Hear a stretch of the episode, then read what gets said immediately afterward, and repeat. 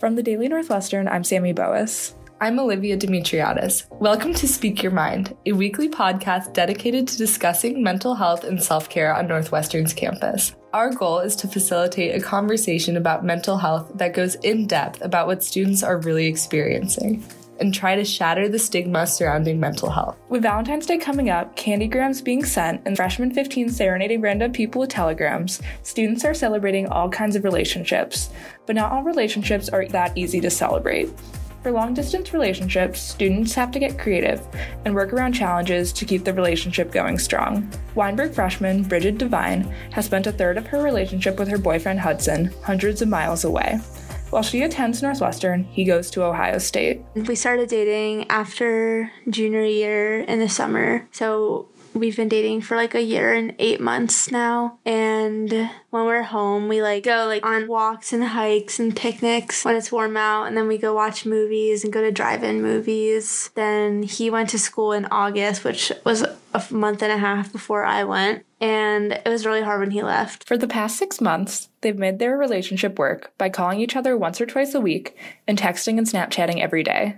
But with Valentine's Day and her birthday coming up this weekend, she has a small hope that they can do something more special than FaceTime. My parents are coming up this weekend for my birthday, which also I was like, I have the false hope that they're going to surprise me with him, but I know that based on what time they're planning on getting here, he has class. I'm still hoping, but I know it's not going to happen.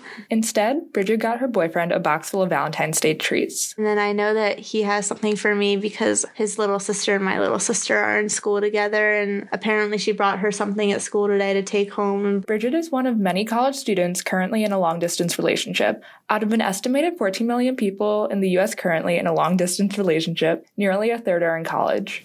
Brigid makes it work by being proactive and talking to her boyfriend when there are any issues. It's always good to be open and honest with each other. That was our goal that we talked about when we left. We'll always communicate with each other and even make a schedule. Like we usually call on Wednesday nights just to make sure that we will talk in person, even if things are really crazy with school, just to make sure that we have that connection. According to a 2016 article in the Northwestern Business Review, the rate of inner Northwestern student marriage peaked in 1979 at a rate of 2.5%. Given that low number, it's easy to see why some students still choose to do long distance.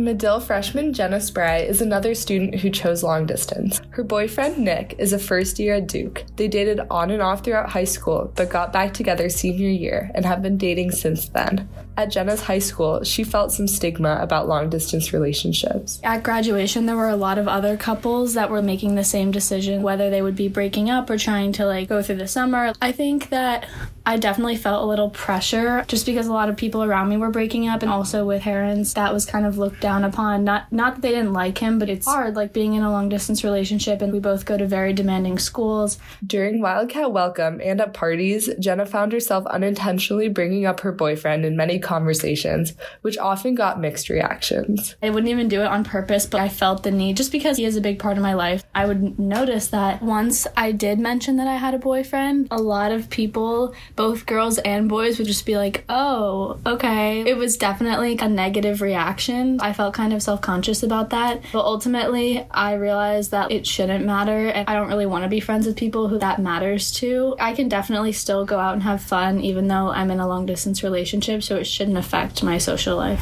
Many couples in long distance relationships worry about keeping the spark alive, but Jenna has found that small romantic gestures go a long way.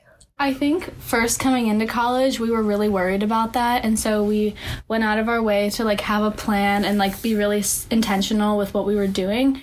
But honestly, since winter break, we don't have to think about it as much. Like, it's just not as big of a deal just because we're getting into it more. But first quarter, like, we'd watch shows together. Like, we watched The Crown and say, like, okay, we're gonna watch it, like, at this time. And we would call each other and, like, hit play at the same time. We write letters to each other sometimes, which is fun just because it's, like, mixes it up a little bit. I think that if you have to try really hard to maintain that, then, like, it's ultimately not gonna work out because I'm planning on being here for four years. That's a long time to, like, force it. So I think that I'm just really lucky because I don't feel that way. For her final project in her intro journalism class, Jenna wrote an article about students in long distance relationships. She was able to meet other freshmen in similar situations and compare their relationships. Jenna often found herself playing the role of relationship counselor, listening to and sympathizing with them.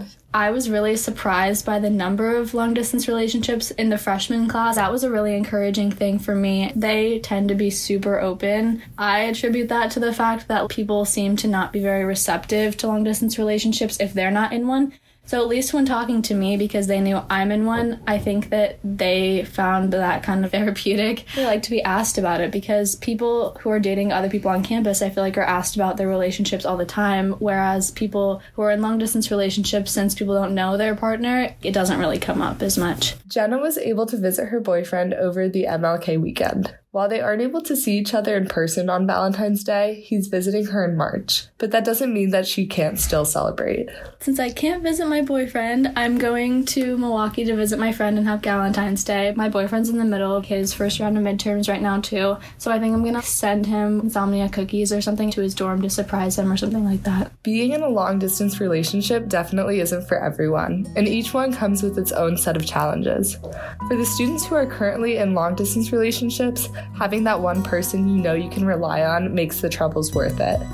That's all we have for today on Speak Your Mind. I'm Olivia Dimitriadis. And I'm Sammy Boas. Thanks for listening. This episode was reported and produced by me, Sammy Boas, Annika Mitu, and Olivia Dimitriadis. It was edited by Callan Luciano and Hina Srivastava. The editor in chief of the Daily Northwestern is Troy Closson.